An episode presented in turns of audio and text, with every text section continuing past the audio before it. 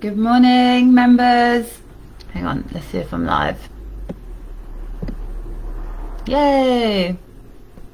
So, this is a bit impromptu, is that the right word?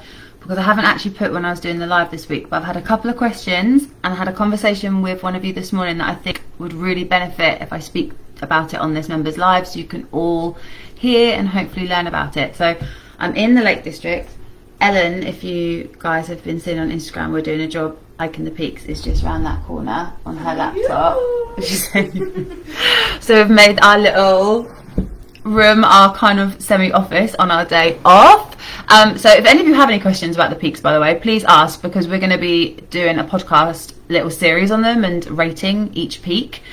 Because um, I know some, I know Haley wanted to do the peaks. There's a few of you that were interested in like our thoughts as a little like inside story just to tell you all they're really fucking hard or the first one was really brutal but yes so the conversation i had this morning which was with one of you was regarding the fact that this client had woke up this morning and she saw a photograph of herself and it basically sent her into a spiral. And I think we can all relate to this. I know I have been, I'm sure you have too. You see a photo of yourself. You then forget all of the progress that you have made mentally around your change in mind mindset with food, around your training, around your strength gains, around all these wins that we have personally, and we just fixate on this photo and take all of the attention back to what we look like and what we don't like about ourselves, and it can just ruin our entire day.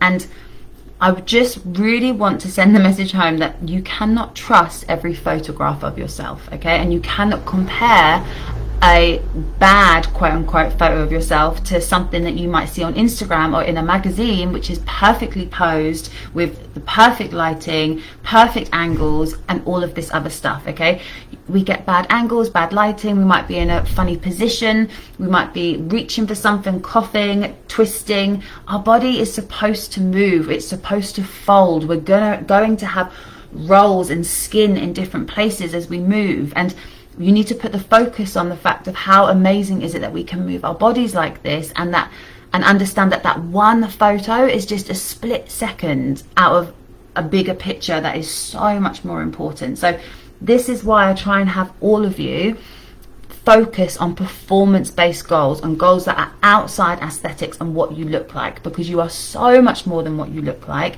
And also in these times when our self-esteem is a little bit on edge and we're not feeling great and I'm not going to tell you just to ignore those feelings because when you feel that way and you feel bad about yourself, it's horrible and it does have a knock on to how you show up for yourself and show up for others in every area of your life. So if you feel disheartened or sad about your, about that, let yourself feel it, but also take responsibility and understand that you are more than that and get to a point where you say enough now. I'm not going to speak about my body like that anymore. I'm going to focus on what I can control and things that are more important to me.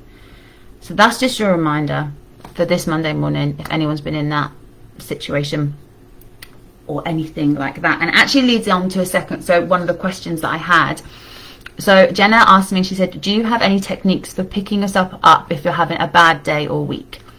Which is a great question, especially as we're now going into a new week. So, maybe the weekend hasn't gone to plan, so to speak, for you, or you're not feeling great this morning. My biggest piece of advice for this is when I'm feeling like I'm not in a great routine and there's so much I need to do, I ask myself, what is the most important thing that I manage right now? So you need to ask yourself, realistically, what is the most important thing that you take care of? An example of that is if you've got a really heavy, important week at work and you've got lots of meetings to do and preparation for that and that is vital. That is your most important thing to take care of.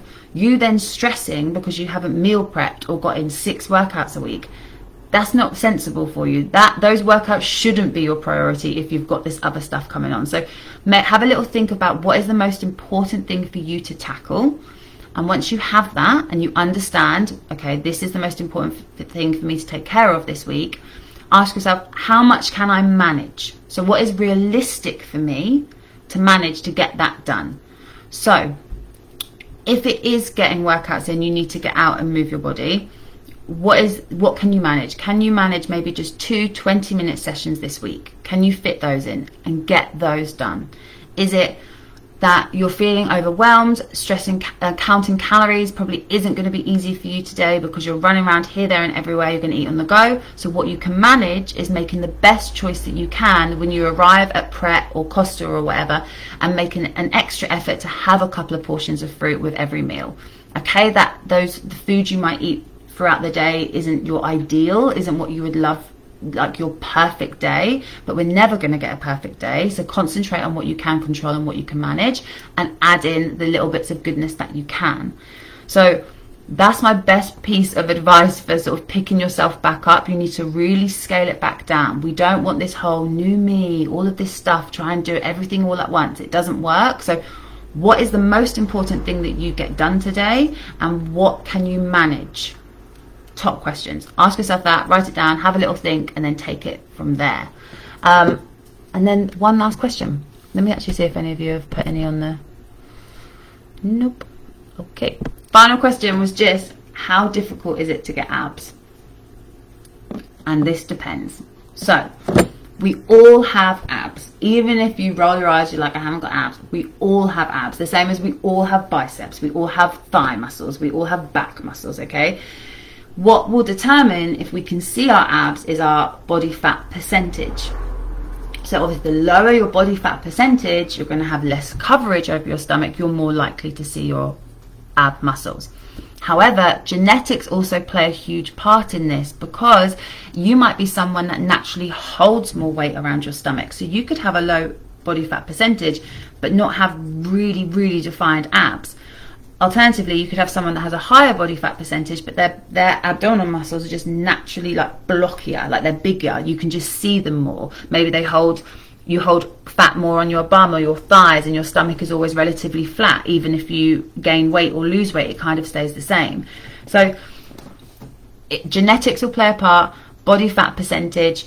Doing 100 crunches a day isn't really going to do anything unless you get rid of that fat that's over top to reveal the abdominals but also having abs isn't the goal. Abs isn't you don't there's a lot of people with like sick abs, amazing abs, chiseled like to the high heavens that are ridiculously unhealthy.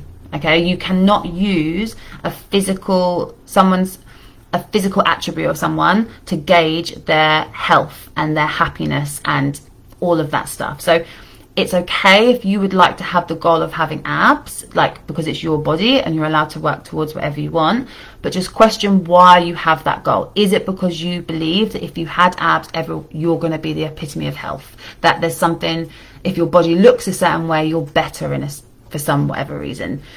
Because none of that is true, okay? I would say that a better goal to have would be to just work on overall strength. Like maybe set yourself a goal for your deadlift or your squat, because all of these compound lifts that we do work our core muscles. They work our abdominals. Okay, I'd say better than crunches, that more so than crunches.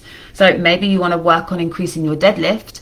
That can be your main focus. So you fuel fuel your workouts, have all your accessory work in your sessions built around improving the muscle groups that you need to improve to improve your deadlift.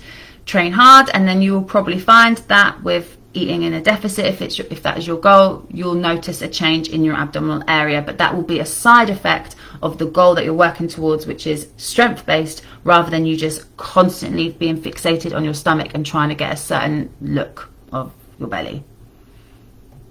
Yes? Okay.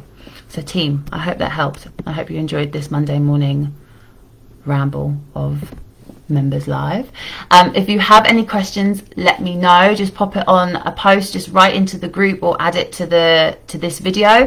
Um, i might jump on and do a live later. I'll upload everything to the podcast. I know some of you are really enjoying listening to this on the go on the podcast so i'm going to make that a thing.